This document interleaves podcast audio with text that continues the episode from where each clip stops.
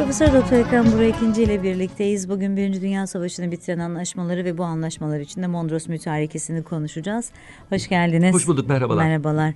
Birinci Dünya Savaşı aslında o döneme kadar herhalde e, belki de yakın tarihin, o dönemin yakın tarihinin en kanlı, en e, başlangıç olarak sebebine baktığınızda anlamsız ama bir taraftan da e, dünyada yeni dengelerin, yeni ülkelerin kurulması için gerekli bir savaştan bahsediyoruz. Savaşın hiçbiri gerekli değildir mutlaka ama bazen kartların yeniden dağıtılması mı gerekiyor? Şimdi Birinci Cihan Harbi için çok şey söylenebilir. Yani Birinci Cihan Harbi hakkında hemen herkesin bir fikri var. Mekteplerde okumuştur ve herkes üç aşağı beş yukarı Birinci Cihan Harbi'nden bir şekilde tesir görmüştür. Fakat Birinci Cihan Harbi'nin e, e, hakkında çok fazla kafa yorulmamıştır. Birinci Cihan Harbi insanlık tarihinin gördüğü ilk büyük yıkımdır. Pek çok harpler olmuş. Pek çok e, iç savaşlar olmuş falan. Ama Birinci Cihan Harbi kadar topyekün bir bilhassa dünyanın merkezi olan Avrupa'da ve Orta Bir de hafızada yer etmiş herhalde. Olmuş ama üstünden çok zaman geçtiği için hafızalardan ama bu kadar da silinmiş. olmamış. Mesela Avrupa'da İstilalar savaşlar olmuş vesaire. ama bu kadar insan ölmemiş, bu kadar e, bir de e, Birinci Cihan Harbi Birinci Cihan Harbi dünyanın çevresini değişmiştir, değiştirmiştir. Yani Birinci Cihan Harbi'nden önce, hı hı. Birinci Cihan Harbi'nden sonra deseniz milattan daha fazla Şu andaki var. aslında problemlerin kaynağı da Birinci, Birinci Dünya Savaşı'dır. Yeni yani şu şu son bir yüzyıl Birinci Cihan Harbi'nden sonraki yüzyıl onda öncekilerden tamamen farklıdır. Her cihetle. Bunu sosyal hayattan tutun, kılık kıyafetlerden siyasi rejimlere kadar sanattan tutun edebiyata kadar, bilime kadar hepsi Birinci Cihan Harbi'yle değişmiştir. Hı hı. Ve Birinci Cihan Harbi'nin öncesinde e, Avrupa'da ve dünyada muazzam bir refah ve mutluluk vardı. Buna löbel epok derler, güzel çağ. Barış var, insanlar gelecekten ümitli. Keşifler, buluşlar insan hayatını kolaylaştırıyor. Ekonomik rahatlama mevzu bahis. Uzun zamandır insanlar harp etmemiş. Mesela Avrupa'da 1870'ten bu yana harp olmamış. Bu az bir zaman değil. 50 seneye yakın. Yani 45, 45 sene, 44 sene harp olmamış. Bu mühim. İnsanlar harp olmadığı zaman sanat ilerliyor, ilim ilerliyor, ee, ticaret ilerliyor. Avrupa altın çağını yaşamıştır bu, bu devirde. Bütün romanlar, edebiyat eserleri bu devri anlatır, tasvir eder. Bunun arkasına böyle bir yıkımın gelmesi doğrusu çok ibretlidir. Bir de hayal kırıklığı değil hayal mi insan için? Yani insanın ne kadar vahşi olacağını unutmuş olanların hafızaları tazelenmiş hakikaten. Zaten ummuyorlardı böyle olacağını. Hı-hı. Savaş çıktığında Noel eve döneriz dediler. Hı-hı. Noel eve döneriz dediler. Dört Noel geçti. Ee, bir de e, Birinci Can Harbi'nin şöyle bir şeysi var, e, sorgulaması var. Şimdi İkinci Cihan Harbi'nde e, bir sebep var. Nedir o Hı-hı. sebep? E, Alman Nazi Partisi'nin e, aşırı ilerlemesi, etrafını taciz etmesi, Çekoslovakya'yı ve ardından Polonya'yı işgal etmesi e, ve e, Avrupa için ve dünya için bir tehlike olması ve bütün e, e, ricaları, ikazları, tehditleri e, duymazdan gelmesi üzerine bu tehlikenin bir şekilde durdurulması icap ediyordu. Öyle oldu ki düşünün dünyada bir araya gelmesi mümkün olmayan Amerika ve Rusya, Komünist Rusya ile Liberal Amerika bir araya geldiler sırf bu tehlike için. Bunu anlamak mümkün. İkinci Cihan Harbi niye çıktı? Hı hı. Birinci Cihan Harbi hiçbir sebebi yoktu. Aslında Birinci Dünya Savaşı'na bitmemiş bir savaş demek Bitmedi yanlış savaş. olmaz Bitmedi. değil mi?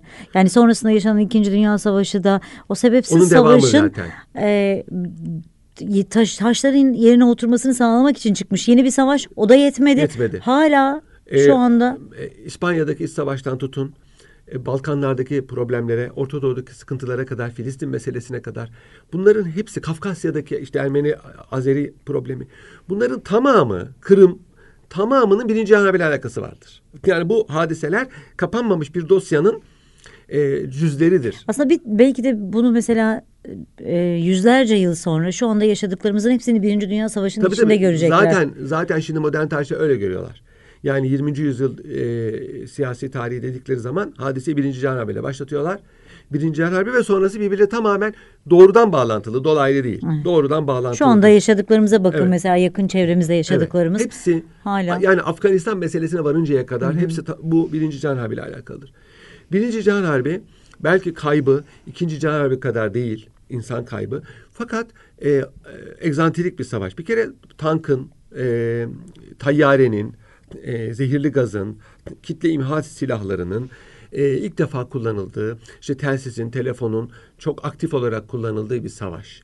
Binaenaleyh e, önceki savaşlardan bu cihetle de ayrılıyor. Sanki önceki 50 yıl yapılan tüm teknolojik yatırımlar ya da bu gelişmeler içinmiş, bunun içinmiş, bunun içinmiş gibi. Bunun içinmiş.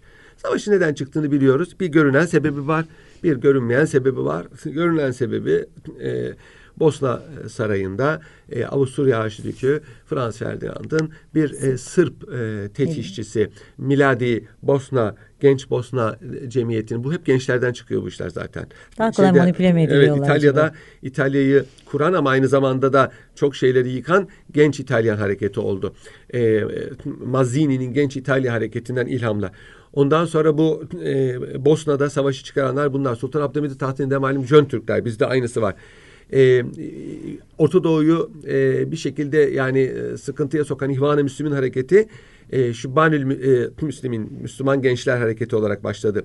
Bosna Hersey'i problemi çıkaran Miladi Müslümani Müslüman gençler, Kelle İzzet Begoviç bunlar hep bir gençlerle alakalıdır. Gençler Ama Türkiye'de de öyle siyasi akım dediğiniz evet, zaman. heyecanlıdır ve manipüle edilmeye çok kolaydır. Onlar dünyayı toz pembe görürler sonra simsiyaha boyarlar. Şimdi bu e, Miladi Bosna hareketinden bir çocuk Gavrilo Princip e, Arşidük Ferdinand, Frans Ferdinand'ı öldürdü. Niye? Bosna o zaman Avru- Avusturya'nın işgali altındaydı. Eski Osmanlı toprağı. Bosna'da Sırplar yaşıyordu. Bosnalılar Avusturyalıları tutuyordu Müslüman boşnaklar. Çünkü Avusturya onlar için temin attı Sırp ve Hırvatlara karşı. Sırp ve Hırvatlar ise biraz da Sırplar ise Rusya'ya bakıp Avusturya'ya düşman ediler ve buranın istiklalini istiyorlardı. Bosna'nın Avusturya'dan koparılmasını ve Sırbistan'a bağlanmasını istiyorlardı. Kendilerince çok ideal bir, idealist bir yaklaşım. Fakat işin garibi Frans Ferdinand bu taleplere muhalif birisi değildi. Yani anti Sırp birisi değildi. Hani çok e, bu işe karşı otokrat bir adam olur da öldürmenizin bir esprisi olur. Yani bir şey kağıt üzerinde de olsa Evet. bir yerini bulur. Tam aksine Frans Ferdinand zaten Çek bir kadından evliydi.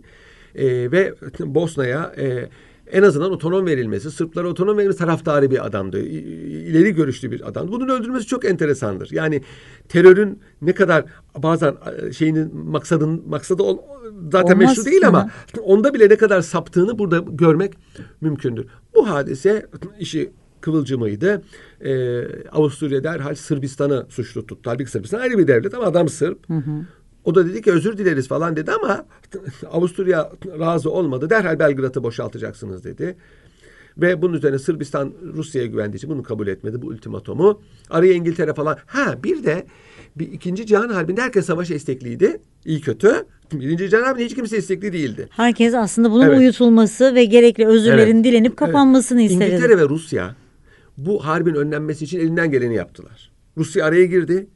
Sırbistan'ı ne derse kabul edin dedi. Buna rağmen Avusturya Almanya'nın tahriki. Almanlar ne başa ne geldiyse bu son zamanda bu Almanlardan geldi. İngiltere de harbe girilmesi istemiyordu. Fakat neticede e, Avusturya Sırbistan'ı işgal etti. Bir günde işgal etti zaten Sırbistan. Ama iş bir, bir günde Evet. bitmedi. Dört yıllık bir ateş ortaya çıktı. Görünmeyen sebep ne? Görünmeyen sebep şu. 1870'te Alman Birliği kuruldu. Almanya'nın sömürgesi yok. Almanya'nın nüfusu fazla. Sanayisi çok gelişmiş. Fakat bu sanayiye ham madde bulacak ve bu sanayiyi mamullerini satacak. pazarlayacak. E, pazardan mahrum. Evet Osmanlı İmparatorluğu onun için bir pazar ama yani orayı sömürge yapamıyor. Sömürgeye ihtiyacı var. Oturdu. Resmen Avrupa devletlerine dedi bana sömürge vereceksiniz. Bunlar da Almanya'nın sesini kesebilmek için Afrika'dan o sömürgeler verdiler. Tanzanya'yı verdiler mesela. Kamerun'u verdiler. İngiltere, Fransa. Buralar senin olsun dedi. Fakat bu bunlarla iktifa etmedi. Daha yakın Daha yakın ve daha büyük sömürgeler Daha büyük istedi. pazar. istedi ve bunun üzerine e, tabii hepsi değil Almanların ama bütün devletlerde bir savaş taraftarları bir de savaş anahtarları vardır.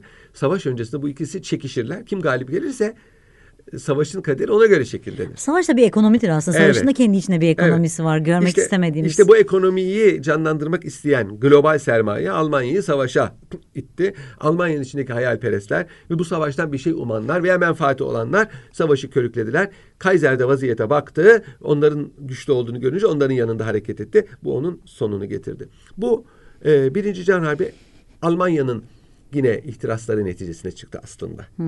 Yani onu da Avusturya'nın ve Almanya'nın ama Avusturya'yı Almanya tahrik etti esas. Avusturya savaşa girebilecek yani aslında değildi. bu e, suikastten sonra da Avusturya e, işleri yatıştırıp özürleri Evet. kabul edip Evet. yoluna devam etme E, niyetindeydi. Niyetinde olanlar vardı, olmayanlar vardı. Tam bu sırada Almanya Belçika'yı işgal etti. İşgal edince zaten e, savaş Koptu. başlamış oldu. Bu savaş e, bir yıl sürmeyecek diye düşünülürken dört sene sürdü. Çok geniş bir cephede cereyan etti. Esas kanlı muharebeler Avrupa'da oldu. En kanlı muharebeler Avrupa'da oldu. Fransa cephesinde oldu. Alman sınırında oldu. Çok İngiliz. kanlı muharebeler. E, bu muharebelerde çok asker öldü. Gerek müttefiklerden, İngiltere, Fransa'dan, gerek Almanlardan çok asker öldü. Ruslardan da Pek çok. çok şeyin ilki de yaşandı. İşte yani bu tayyarenin mesela ilk defa harpte kullanılması, Mesela Amerika'nın- kullanılması. Amerika Amerika'nın siyasi arenada boy göstermesi. göstermesi bu harbin neticesidir. Bu harpte öyle bir yıkım oldu ki, öyle bir yıkım oldu ki artık Avrupa e, harpten galip çıkanlar bile ki ikinci harpte de böyle oldu. Amerika'nın desteğine ihtiyaç duydular ve yeni dünyayı Amerika dizayn etti. Wilson adında, Woodrow Wilson adında bir başkan. Amerikan tarihinin gelmiş gelmiş en meşhur başkanlarından. Tabii savaşı kendi topraklarında yaşamamış. Ama destekledi. Ve- ama yani Arkadan- kayıpları az olmuş Kayıpları- bir Yok kayıp hiç Evet. yok neredeyse. Savaşa sonunda girdi ve hiç kaybı yoktu. Ee, biz de zaten onlarla savaşmadık. Ama dünyayı o dizayn etti. İşte o dizayndan bu zamana Amerika dünyayı 1918'den itibaren fiilen 1945'ten itibaren resmen dizayn etmektedir. Bunu bir kere anlamak lazım. Yani siz ne derseniz Oyun deyin, kurucu. oyun kurucu odur. Onun dediği olur. Nitekim Birleşmiş Milletler bir Amerika'nın kontrolündedir. Şimdi bu hadisenin yani bu ha- sa- savaşın en mühim neticesi bu. Amerika nasıl oyun kurdu? İşte ulus devletler e, prensibini getirdi. Wi- Wilson prensipleri diye duyduğumuz, mekteplerde okuduğumuz ve bizim vaktiyle çok ümit bağladığımız, e, o zaman Türkiye'deki aydınların hemen hepsi, hatta kısmen Mustafa Kemal de manda taraftarıydı. Amerikan mandası taraftarıydı. Ama bildiğimiz e, tırnak içinde mandadan bahsetmiyoruz. Amerikan mandası dediğimiz Şimdi zaman onun adını zaman gösterecekti eğer kabul etseydi Amerika. yani Amerika kabul bildiğimiz etmedi. sömürge düzeni değil de Yo, yo, manda başka bir şey. manda baş, evet. Manda Protectora e, 20. yüzyılın bir ma- mahsulü bilhassa Cihan Harbi'nin sonunda şöyle yeni e, istiklalini kazanmış veya parçalanmış veya ağır bir yenilgiden çıkmış devletlerde e, Amerika gibi, İngiltere gibi, Fransa gibi inkişaf etmiş devletlere bir e, geçici idare salahiyeti tanınıyor. Orada yine devlet var, hükümet var, e, rejim aynen devam ediyor. Devletin adı var, her şey var. Parası, pulu, her şey var. Fakat orada e, mandater bir devlet var. O devletin komiseri var. O devletin belli yerlerde mesela posta teşkilatında, e, ulaşımda, nakliyede belli yerlerde adamları var. Ekonomik e, finans döngüsünde. Bunların kontrolü olmadan bir şey yapılamıyor. Yani aslında size nasıl yapacağınızı gösterirken kendi yapmaları istediği gibi E, tabii. yapmanızı sağlıyorlar. Şunu demek istiyor. Yani siz diyor bu işi beceremiyorsunuz. Ben Bakın ben size yar- yardımcı Heh. olacağım ve destekleyeceğim. Ekonomik olarak ve siyasi olarak sizi destekleyeceğim. E bu arada ben de burada tabii ki borumu öttüreceğim. Orası söylenmiyor ama esas maksat tabii ki o. Nitekim 1918'den sonra Osmanlı topraklarından ayrılan Suriye'de, Irak'ta, Filistin'de ve Ürdün'de Amer e, İngiliz mandası, bir, bir- Fransız ve İngiliz mandası kuruldu. Ama onun da bir faydası olmadığını toplumlar Olmadı. 25 gördüler. sene 25 sene burada kaldılar. Yani 1918'den 45-46'ya kadar burada kaldılar. Fakat yani bu manda bir kere'nin buraya uygun olmadığı ortaya çıktı. Yine faydaları oldu. Şöyle ki yani en azından buradaki iç savaşın, iç e, hareketlerin çok daha zarar vermesini engelledi manda. Ama şöyle bir şey söyleyeyim benim gözlemim e, olmasını engelledi demek doğru değil sadece erteledi. Çünkü, Erteledi, erteledi. Çünkü o içinde toplumların içinde boşalmayı bekleyen enerji Evet. her ne olursa olsun beklettikçe daha büyük tepkilerle bu ortaya enerjiyi çıkıyor. de bu manda rejimi besledi. Evet, Yani maalesef kendi çıkarı için konuştuk. Gerek Irak'ta, evet. gerek Filistin'de, gerek Suriye'de, gerek Mısır'da manda rejimi isterse iyi niyetli olsun. Belki de iyi niyetli de biz orasını sorgulamıyoruz. Neticelere bakıyoruz. evet. Neticelerde buradaki bu sıkıntıyı, bu e, hıncı körükledi ve ondan sonra onlar çekildikten sonra daha vahim oldu. Tabii tabii. Çok daha vahim o oldu. biriken öfkeyle daha Evet. büyük tepkiler. e, meydana geldi. Türkiye için de böyle bir plan vardı. E, Amerikan mandası buraya gelecekti. E, Halide Edipler, işte e, Ahmet Emin Yav, çok kişi, e, hatta Atatürk'ün yakın çevresi, Refet Paşalar bunlar hep Amerikan mandası taraftarıydı. Kazım Karabekir bir tek muhalifti. Mustafa Kemal Paşa ise müteredditti. Acaba, acaba diyordu. İşin garibi İstanbul karşıydı buna. İngiltere taraftardı. Çünkü Amerika ile arası iyiydi. Amerika'yı buraya sokup e, Osmanlı ülkesinde kendi borusunun öttürüleceğini düşünüyordu. İşte bu manda rejiminin de içinde bulunduğu bir son prensipleri her ırkın, her milletin kendi kaderine, kendisinin istikbaline, kendisinin burada kadere karar vermek bir mecaz olmuş. Tabii ki kader Allah'tandır da istikbal manasını kullanıyoruz. İstikbaline e, e, söz sahibi olacağı prensibini ihtiva ediyor. Her millet kendi devletini kuracak. Biz bunları ulus devletler diyoruz. Bu ulus devletler de ayrı bir problemdir. Daha ziyade imparatorlukların e, topraklarında kurulmuştur. Avusturya, Macaristan, e, Rusya ve Osmanlı İmparatorluğu üzerinde. Fakat ulus devlet demek yani her yer aynı milletten oluşmadığı için burada azınlıklar teşekkür ediyor. Azınlıklar başka bir problem bu sefer. Bu sefer azınlık haklarını korumanız lazım. Yani bu ulus devlet projesi bugün de hala devam eden, bizim de şu anda mensup olduğumuz fakat hep problem çıkartan ki bize de çıkartıyor şu anda. Bütün dünyada bunu e, çıkartıyor. Bir sistem. Bu sistemi getiren Wilson olmuştur. İşte dünyada oyun kuruculuğu böyle başlamıştır. İmparatorluklar hep bir kere Amerika zaten öteden beri monarşi ve imparatorlar İnsan karşıdır. egosuna da çok uygun bir sistemden Tabii. bahsediyor aslında. E bir de tabii e, ne kadar küçük devlet o kadar kolay, Kolay yönet. yöneti. Evet.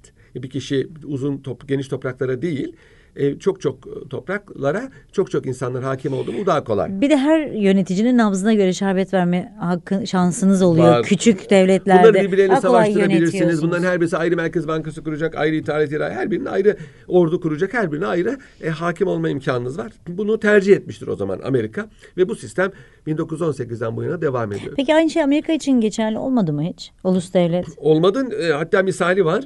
Biliyorsunuz Amerika 50 tane e, eyaletten müteşekkildi. Bu eyaletleri bizim Osmanlı eyaletleri gibi düşünmeyin. Her biri bunlar bağımsız bir devletti. Kendi parlamentosu başkan olan devletlerdi. Bunlar baştan birkaç taneydi biliyorsunuz. Sonra arttı. Amerika bunların bir kısmını satın aldı. Louisiana gibi, Texas gibi bir kısmını işgal etti. Ve neticede şu anda 50. Alaska'yı Ruslardan satın aldı. Louisiana'yı Fransızlardan satın aldı. Texas'ı e, İspanyollardan satın aldı. Bir kısmını işgal etti. Derken şu anda resmen 50 tane, fiilen 51 tane Porto Rico'yla Amerikan eyaleti var. Bu eyaletin her biri ayrı bir devlettir. Ayrı parlamentosu var, ayrı baş, başkanı var, ayrı Seçimleri kanunları var. ayrı seçim. Her şey ayrı. Her şey ayrıdır. Bir eyalette geçerli olan kanun başka birisinde sınırı geçiyorsunuz değişiyor. Ve biz e, farkında değiliz belki ama Amerika'da bunlar hakikaten ayrı devlet gibidir. Sosyal hayat farklıdır. Yani insanlar hani e, biz bir Karadenizliyi nasıl tanıyoruz şivesini onlar da Dakotalıyı tanırlar. Farklı insanlardır. Orijinleri farklıdır. Yani bazısının mesela tamamı Almandır. Dakota, Illinois mesela. Biz, Wisconsin bunlar hep Alman asıllılar yaşar orada. E, Minnesota'da e, Norveç, İsveç oralılar yaşarlar. Ekseriyet olarak. Yüzde yetmiş, yetmiş beş bazen. Orijin olarak. E, New York Hollandalıların çok yaşadığı bir yerdir. Hollanda asıllar. Yani böyle bir farklılıkta. Buna rağmen bir de anayasada hüküm var. Amerikan eyaletleri, states, Hı hı. State devlet United- demek. United Biz zaten. eyalet diyoruz. Aslında devlet Hı. demek state. Eta Fransızcası. İstedikleri zaman bu birlikten ayrılabilirler. Amerika Birleşik Devletleri bir federasyondur. Tıpkı Rusya gibi, tıpkı İsviçre gibi, tıpkı Almanya gibi bir federasyondur. E, deneyin bakalım ayrılabiliyor musunuz? Anayasada hüküm var. İstediği zaman ayrılabilir. Güney eyaletleri ayrılmak istediler 19. asırda. İç savaş çıktı. Kuzey kabul etmedi. Hayır ayrılamazsınız dedi. Kölelik yüzünden. Ayrılamazsınız dedi. İç savaş çıktı. Kuzeyliler, Yankiler yendiler Güneylileri ve e, hani istediği hani istediği zaman Ayrılabiliyordu. Şu anda mesela yakın tarihte böyle bir örnek var mı? Var e, Rusya'dan vaktiyle Ukrayna ayrılmak istedi. Stalin Ukrayna'yı abluka etti. Açlıktan öldü 30 milyon insan. Bırakın Ukrayna'yı e, Doğu bloku vardı. Hatırlayanlar hatırlarlar eskiden. Doğu bloku e, Comecon'la e, ticari e, Varşova Paktı ile askeri bir anlaşmayla bir araya gelmiş devletlerdi. Macaristan, Bulgaristan, Polonya, efendim Çek- Çekoslovakya vardı o zaman. E, Romanya ve e, Doğu Almanya, Yugoslavya hariç. O bunlarla anlaşması var ama bunların içinde değil. e, bu devletler e, anlaşmayla bir araya gelmişler. Yani ayrı devletler tamamen yani Rusya gibi değiller. Yani Ukrayna gibi, Kazakistan gibi değiller. Bunların içinde e, önce Macaristan 1956'da arkasından Çekoslovakya 1968'de ayrılmak istedi. Ve Rusya işgal etti. Prag Baharı kan revan içinde Budapeşte e, Kızıl Ordu birlikleri şehri işgal ettiler ve ayrılma talebinde bulunan hepsini ipe çektiler. Halkı kurşuna dizdiler. Halbuki sadece kağıt üzerinde siyasi bir anlaşma. Evet yani aynı devlet bile değiller. Yani isterseniz ayrılın. E, Almanya vaktiyle yani Prusya Birliği kurduğu zaman e, birleşmek istemeyenleri işgal etti. Schleswig-Holstein'i işgal etti. Hayır dedi. Ayrılamazsın dedi. Yani o kadar kolay değil. O kadar kolay değil. İsviçre'de vaktiyle İsviçre çok geniş olduğu halde Birleşik İsviçre'de iç savaş çıktığından 100 yıl önce ayrılmak isteyen kantonlar var. Çünkü bir, bir kısmı Fransız, bir kısmı Alman, bir kısmı İtalyan. Çünkü ayrılmak güç kaybı Güç- ülkeler için. Ben bunu anlayabiliyorum ama o zaman anayasada ne işi var maddenin Evet, işte göstermelik bazı şeyler. Ama mesela şey e, tarihte çok yakında çok enteresan e, Çekoslovakya'nın ayrılması. Yani hiçbir e, kriz, e, problem çıkmadan bırakın kan dökmeyi ayrıldılar. Ve de benim anlamadığım gariplik. Neden ayrıldılar? Neden ayrıldılar? Ve ayrılmayı isteyenler Slovaklar. Slovakya Çekya'dan daha fakir. Yani Slovakya Çek, Çekya ayrılsa hakkı var. Bizdeki bizdeki Doğu Doğu Anadolu'nun da ayrılmayı talep edenler gibi. Yani Ayrılıp da ayrılmak kendine isteyenler. Batı'nın olması yani kendi yetecek durumu yok. Bu da enteresan bir şeydir. Yani ama e, işte milliyetçilik bazen o kadar kuvvetli oluyor ki ayrılalım dediler ve ayrıldılar. Bir de tabii birlikten kuvvet doğar sözünün galiba ülkeler tarafından da hatırlanması gerekiyor. Evet, yani. Birinci Dünya Savaşı'ndan buraya geldik ama e, hakikaten e, küçüldükçe hem yönetiminiz zorlaşıyor hem insanların taleplerini karşılamanız zorlaşıyor hem ticari imkanınız Bir de azalıyor. dünyadaki oyun kurucu rolünü zayıflıyor. Bakınız Almanya dünyanın en güçlü ülkelerinden birisi olduğu halde iki savaşta ağır mağlubi ol- olup dizlerin üzerine çöktüğü halde biliyorsunuz her ikisinde de insan gücü, yerleşmiş e, e, ekonomik ve e, endüstriyel ananeler sebebiyle tekrar toparlandı ve şu anda dünyada oyun kurucu birkaç devletten birisi Almanya'dır kim ne derse desin. Almanya bu kadar nüfusuna ve şeyine rağmen biliyorsun Doğu Almanya'yı tekrar kabul etti. Demir perde yıkıldıktan sonra ilk işi Doğu Almanya'yı tekrar birleştirmek oldu. Tabii şimdi bu görünüşte tabii ki Almanlar birleşecekler diyeceksiniz ama aslında onun için çok büyük bir yüktü o. Buna rağmen O zaman çok bu- konuşuldu tartışıldı. Hala da mesela. Doğu Almanya vergisi var Batı Almanya'da. Herkes maaşının bir kısmını Doğu Almanya vergisi olarak hala ödüyor. Düşünün bakın. Doğu 30 sene Almanya'nın oldu. kalkınması kalkınması için. için. Ve burada tabii e, bir yü- 50 yıllık bir geri, geri Almanya'ya göre. Ve Almanya bunu çekti. Neden? Çünkü nüfus, genç nüfus orada fazla. E, tarım aran alanları çok. Eski e, sanayi bölgeleri oralardaydı. Magdeburg'da falan. Onun için kabul etti. Dediğiniz gibi e, büyüklük bazen zordur. Aşırı büyüklük. Ama makul bir büyüklük her zaman size bir güç hasıl eder. İşte bunu bildiği için Rusya, bunu bildiği için Amerika her zaman bu geniş topraklarını muhafaza etmeyi tercih etmiştir. Büyük bir kısmı boş mesela. Boş tabii. Yani elde tutulacak arazi değil. Evet. Değil. Hatta masraf ediyorsunuz ama size stratejik ve başka girdileri var. Evet. Şimdi Birinci Dünya Savaşı'nı bitiren anlaşmalardan aslında buraya geldik. İkinci bölümde belki daha detaylı konuşacağız.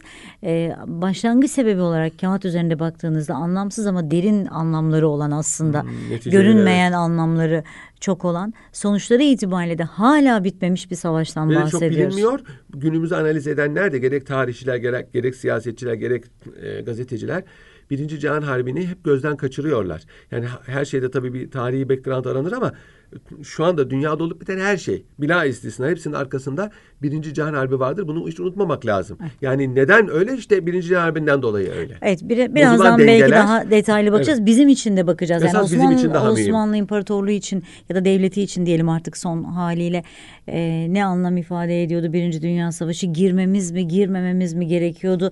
Ya da girmemek gibi bir tercihimiz var mıydı? Yapabileceğimiz bir şey.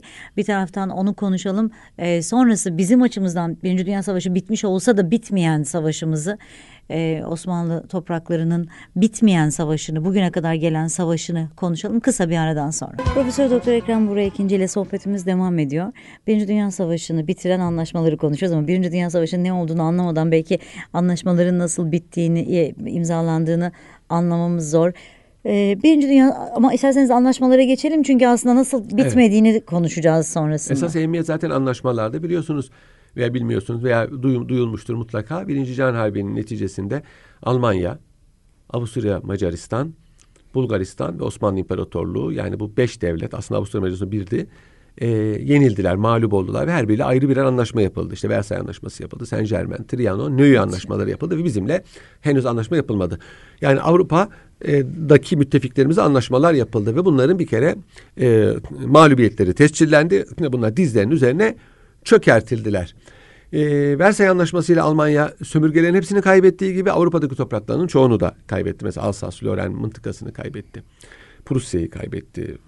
Arkasından Avusturya Macaristan en büyük yıkıma uğrayanlardan bir tanesi oldu.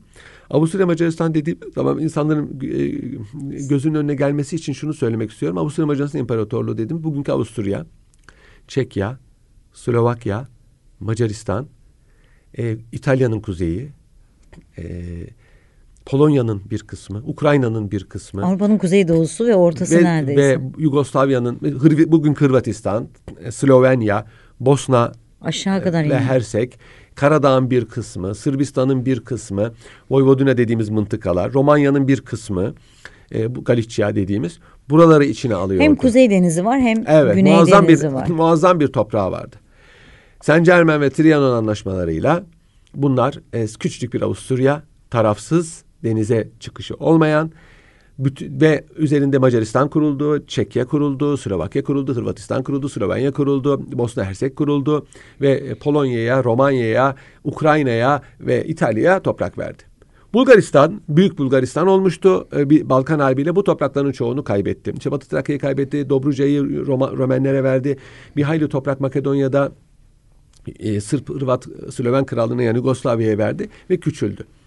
Şimdi bu anlaşmalar e, acı anlaşmalardı. Çünkü e, savaşı baş aktör olan Almanya'yı canını iyice acıtacak bir anlaşmaydı. İşte ordudan muaf tutuldu. Ciddi bir e, çok yüksek bir ticaret yasağı ticaret yasağı getirildi e, ve çok ciddi sena, sanayi kısıtlaması Hı-hı. getirildi ve çok ciddi bir savaş tazminatına mahkum edildi. Bu savaş tazminatı o kadar yüksekti ki Almanya'da ciddi bir enflasyon. O kadar bir enflasyon ki e, valizle pazara gidiyorsunuz. Valiz içi dolu para 1 milyar mark, 2 milyar mark, 5 milyar mark paralarla pazara gidiyorsunuz. Hatta derlerdi ki pazara hızlı gitmekle yavaş gitmek arasında fark var. O kadar Fiyatların değişiyor fiyatlar. Için, evet.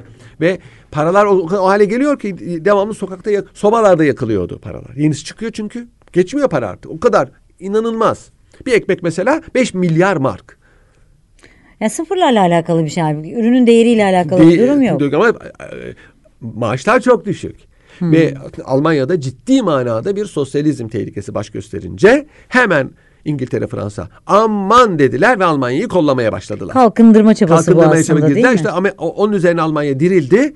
Bir yandan bununla bilendi. Bu enflasyonla bilendi. Ve aykırı tipler işte Hitler gibi aykırı tipler o buhranlardan istifade ederek ortaya çıktı. Bir yandan da Avrupa ve e, İngiltere ve Fransa ve Almanya aman aman dediler. Şey özür dilerim Fransa, Almanya ve Amerika, Fransa, İngiltere ve Amerika aman Almanya'nın canını fazla acıtmayalım. Ne olur ne olmaz o Rusya'ya döner. Orada da ihtilal olur dedi. Nitekim oldu. Bavyera'da ihtilal oldu. So sosyalist sosyalistler Bavyera'yı ele geçirdiler. Münih'i. Bu sosyalist e, cumhuriyet kurdular. Bavyera sosyalist cumhuriyeti kurdular. Hemen e, Nazileri desteklediler ki sosyalizm yayılmasın diye. O da ayrı bir perde. Yani şimdi aslında Nazileri besleyen psikolojiyi onlar oluşturdular. Evet. Sonra çok fazla beslenmesin diye onları e, Aynen öyle. biraz törpülediler. Aynen öyle. Naziler Sonra ihtilal olunca yine Nazileri işte desteklediler. Daha önce konuştuk ya yaptıkları her tedbir aleyhlerine dönüyor. Yani düşün en tecrübelisi İngilizdir sömürgeciliğin her aldığı tedbir aleyhine döndü ondan sonra. Neye benziyor biliyor musunuz? Hani tarım yaparken bir, birine zarar veren bir, bir canlıyı Aynen. ilaçlıyorsunuz sonra o öteki çıkıyor sonra öteki Aynen. çıkıyor. Şimdi bakın Filistin'i işgal ettiler. Filistin'de İngilizlerin emeli vardı. Çünkü Akdeniz'in, Mısır'ın, Hindistan'ın bekçisidir. Peki buraya niye Yahudileri göçürttüler? Yahudileri sevdikleri için mi? Hayır. Hiç Yahudileri hiç kimse sevmez ki Avrupa'da buraya göçürsünler. Yahudi devleti kurmak için mi? Hayır. Evet. Balfour'un öyle bir deklarasyonu var ama bu bir aldatmacaydı. Yahudileri oraya göç ettirmek için. Niye göç ettirdiler? Yerli halkla bunları birbirine düşürtmek için. İngilizlerin adeti. Divide and rule. Parçala, yönet. Böyledir. Bir de bekle gör. İki siyasetleri var. Şimdi sonra ne oldu? Buradaki Yahudiler giderek arttılar. Ve Hitler zamanında Avrupa'dan da çok Yahudi gelince nüfus Yahudilerin lehine arttı. Yahudiler dediler burada biz devlet kuracağız. Halbuki İngiltere ona devlet vermek istemiyor ki. Orada kendi olmak istiyor. Onlar onun için getirmedi o. Onlar Araplarla birbirlerini yesinler. Ben, ben de, hakem olayım diye hmm. getirdi. Aleyhine oldu kaybetti Filistin'i. Kaybetti. Aynı şey Kıbrıs'ta yaptı. Kaybetti. Mısır'da yaptı. Kaybetti. Yani ne kadar Aslında tecrübeli. Aslında ki bu, pro, bu, bu politikada pek işe yaramıyor. Yaramıyor böyle. çünkü neticede orada da demokrasi var. Hükümetler. E, Türkiye'de kaybetti Lloyd George. Yani bizim Ankara hareketi zamanında o da kay yani her zaman politikaları yürümüyor ama şurasını ben size söyleyeyim. Foreign Office her zaman kazanır. İngiltere'nin dış politikasını Foreign Office dizayn eder bu kaybettikleriyle de o bir e, B planıyla, C planıyla, D planıyla, E planıyla evet, kaybetmek de aslında bir kazanca kazançtır. Dönüş. Evet, kazanca dönüştürür. Şimdi e, Avrupa'da böyle bir yıkım meydana geldi. Şimdi Osmanlı Devleti'nde e, henüz daha anlaşma yok. Bizim e, bir kere savaşı bitiren Mondros Mütarekesi var ki 30 Ekim 1918'de imzalanmıştır. Bu Mondros Mütarekesi çok konuşulan bir anlaşma. Aslında basit bir silah bırakma olduğu halde bizim e, yakın tarihimizde ciddi bir e, tesiri var. Nasıl oldu? Savaş daha bitmemişti. Bulgarlar teslim oldular. Bulgarlar teslim olunca bizim müttefikimiz, bizim Almanya ile irtibatımız kesildi. E, oradan geliyor her şey trenlerle. Biz e, tam o sırada Suriye cephesi çöktü İngilizlere karşı. E, 70 bin asker esir düştü. Bunun üzerine bunun üzerine Osmanlı Devleti e, mütareke istemek zorunda kaldı. İspanya tarafsız. İspanya'yı araya koydu. İngilizler oralı olmadılar. Daha çok demek can acıtmak istediler. Fakat sonra onda da bir hayır var. Kütül Emare'de esir düşen General Harrington'ı kullanarak şey vasıtasıyla Townsend'i kullanarak özür dilerim e, İngiliz Dışişleri Bakanlığı ve Savunma Bakanlığı'ndan aracı olmasını istediler. O da aracı oldu ve e, İngiltere mütarekeyi yani ateşkesi kabul etti. Ve 30 Ekim 1918'de Limni var. Ege'de Limni adasının Mondros limanında bir şey imzalandı mütareke. Bu mütarekenin e, de Osmanlı heyetinin başında Rauf Bey vardır ki daha sonra Ankara Hareketi'nin önde gelen simalarındandır ve bundan dolayı çok tenkit edilecektir. Siz Sevr Anlaşması'nı imzalayanları sürgün ettiniz ama Mondros mütarekesini esas bütün bu hadiselerin başı olan Mondros imzalayanı başbakan yaptınız diyor o zaman e, Gazi Mustafa Kemal'e çok büyük tenkitler yöneltilmişti. Karşıda Amiral Kaltorp. Amiral Kaltorp iyi bir diplomat. E, Osmanlı Devleti'ne ve Türklere karşı da e, en azından e, ön yargısı ve nefreti olmayan bir diplomattı. Mütareke gayet normaldi. E, bir mütarekeydi. Hatta çok da ümitlendirici bir mütarekeydi. Yani Osmanlı Devleti savaş öncesi sınırlarına çekilecek. Tamam zaten normali o. E, peki başka?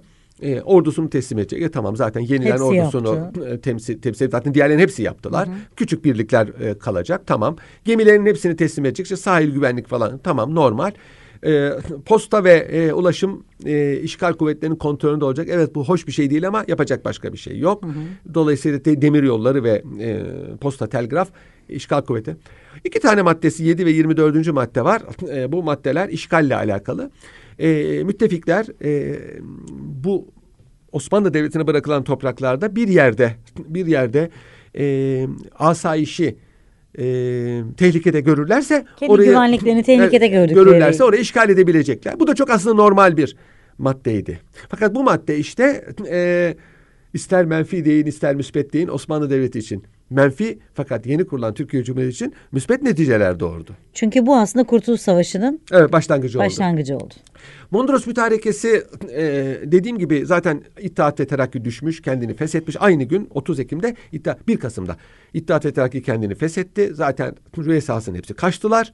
E, Ahmet İzzet Paşa yani göya nötr bir adam e, iktidara geldi. O onların kaçmasına müsaade etti. Göz yumdu. Ve Ahmet İzzet Paşa'yı da Mustafa Kemal Paşa tavsiye etmişti sadrazam olmak üzere.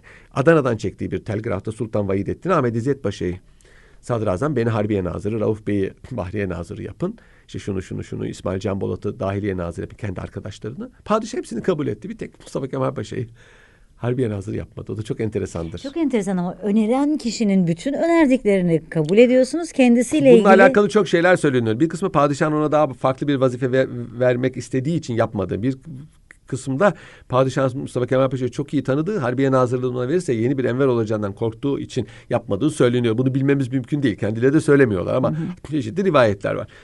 E, fakat e, anlaşmanın ha bu arada Rauf Bey bu iki maddenin vahim olduğunu tahmin etti.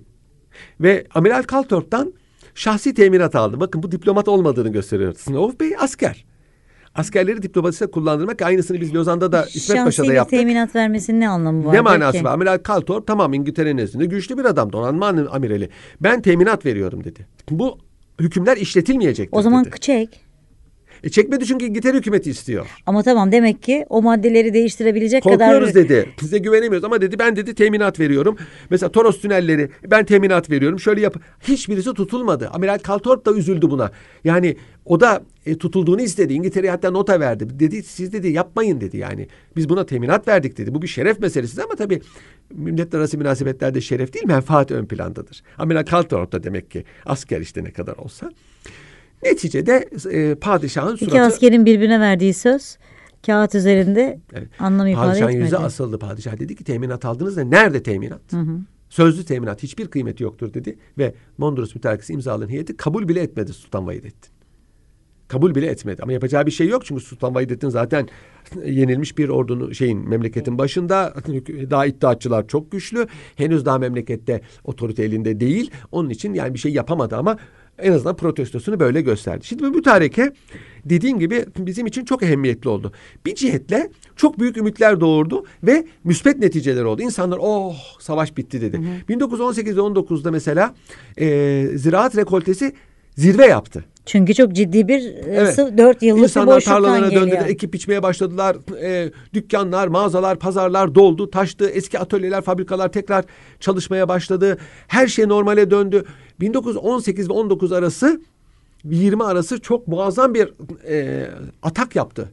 Bu da çok ümitlendirdi. Gerek hükümeti gerek insanları. Yavaş yavaş askerler döndüler. dediler. Esirler anlaşma dönmeye başladılar. Yani büyük bir ümit. Tam bu sırada işte tam bu sırada Yunanlıların 19 Mayıs 16 Mayıs 1919'da İzmir asker çıkartması işi bozdu. Fakat tabii burada burada e, pek dikkate alınmayan ama aslında bizim tarih kitaplarımızda yazan mesela hiç me- merak edenler Celal Bayar'ın ben de yazdığıma bakabilirler.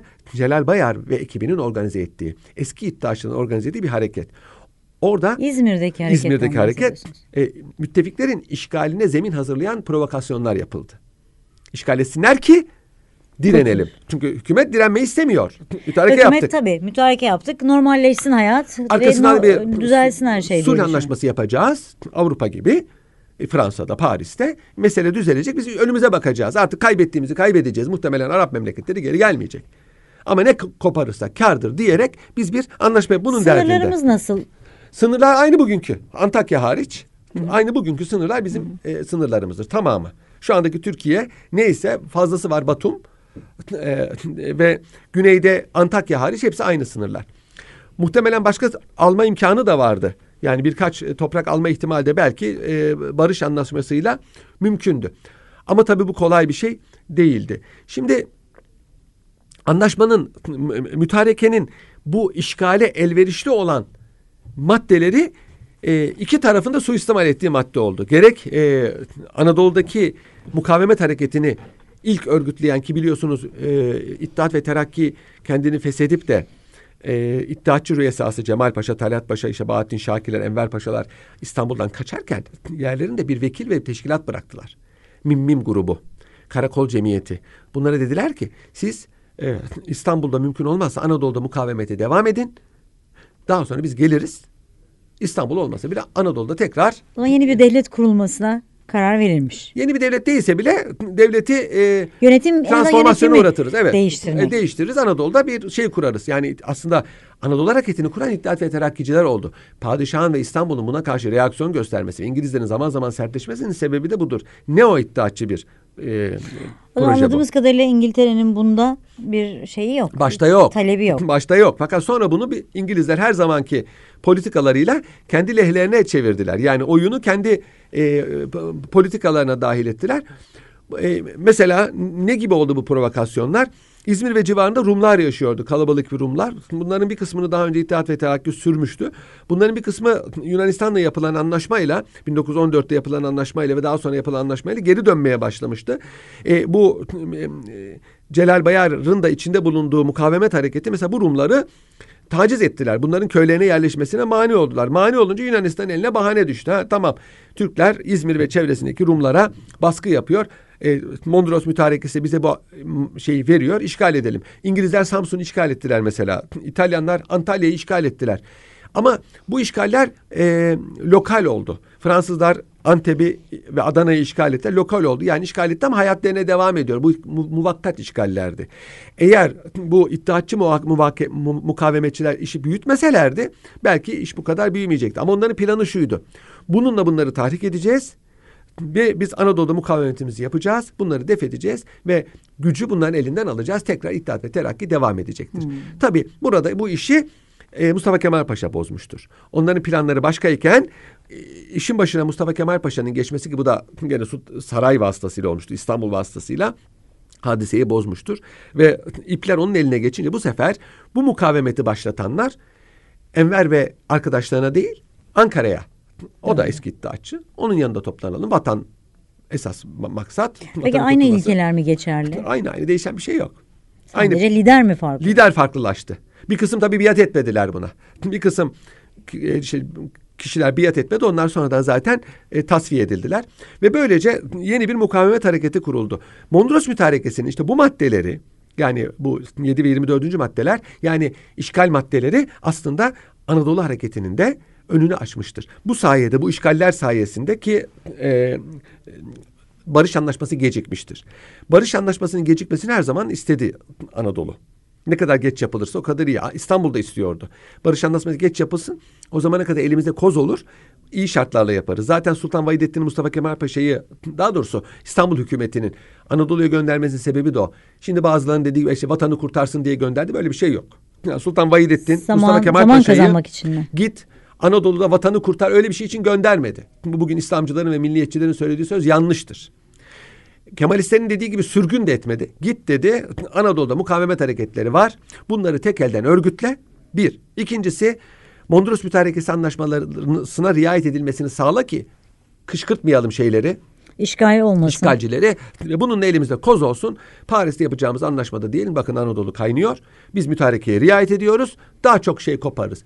Sultan Vahidettin'in derdi buydu. Fakat Mustafa Kemal Paşa'nın planları farklıydı. Anadolu'daki mukavemet hareketi e, hep İttihat ve Terakki'nin kurduğu bir mukavemet hareketiydi. Padişahın hesap etmediği buydu. E, Mustafa Kemal Paşa belli bir safhadan sonra Erzurum Kongresi'nden sonra artık Sultan Vahidettin'in çizgisinden çıkarak bu Anadolu'daki mukavemetin Zaten başına. sonra iletişim de. Ondan koptu, sonra değil mi? biliyorsunuz Anadolu'da paralel bir devlet kuruldu. Başşehri Ankara olan bu Sivas Kongresi ile kurulmuştur. İki devlet var Anadolu'da. Birisi İstanbul hükümeti, daha doğrusu hükümet var.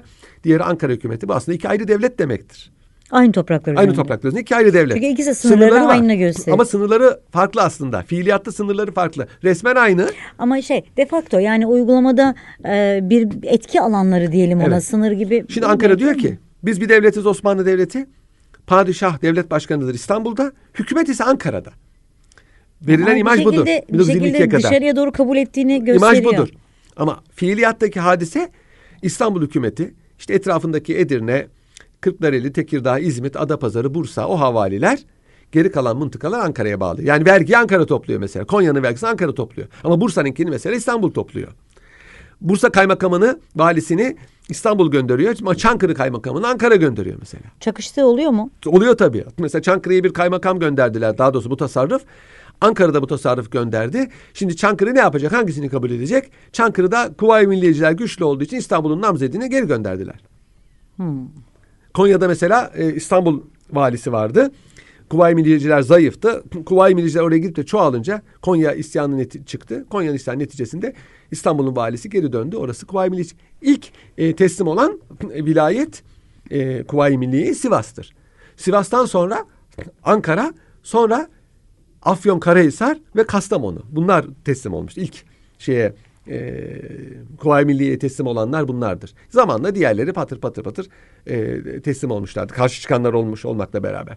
Böylece bir enteresan şey kuruldu Anadolu'da Mondros Mütarekesi'yle. Paralel hükümet. Aynı devletin içinde iki ayrı hükümet. Birbirleriyle açıktan birbirlerini refüze etmeyen. Ama aslında birbirlerinin karşısında olan iki hükümettir bu. Yani Ankara hükümeti İstanbul'u istememektedir ve muhtemelen onun için iyi düşünmemektedir. Aksi de var. Mondros Mütarekesi biliyorsunuz Sevr Anlaşma projesiyle neticelendi. Sevr Anlaşması e, imzalandı Paris yakınlarında. Bu anlaşma Mondros Mütarekesi hükümlerini teyit ediyordu. E, fakat İstanbul hükümeti bunu kabul etmedi. Çünkü bunun İstanbul hükümetini endişelendiren maddeleri vardı. Zannedildiği gibi Sevr öyle çok kötü bir anlaşma değildir. Lozan'dan çok da farklı değil sınır olarak ve başka şeylerle.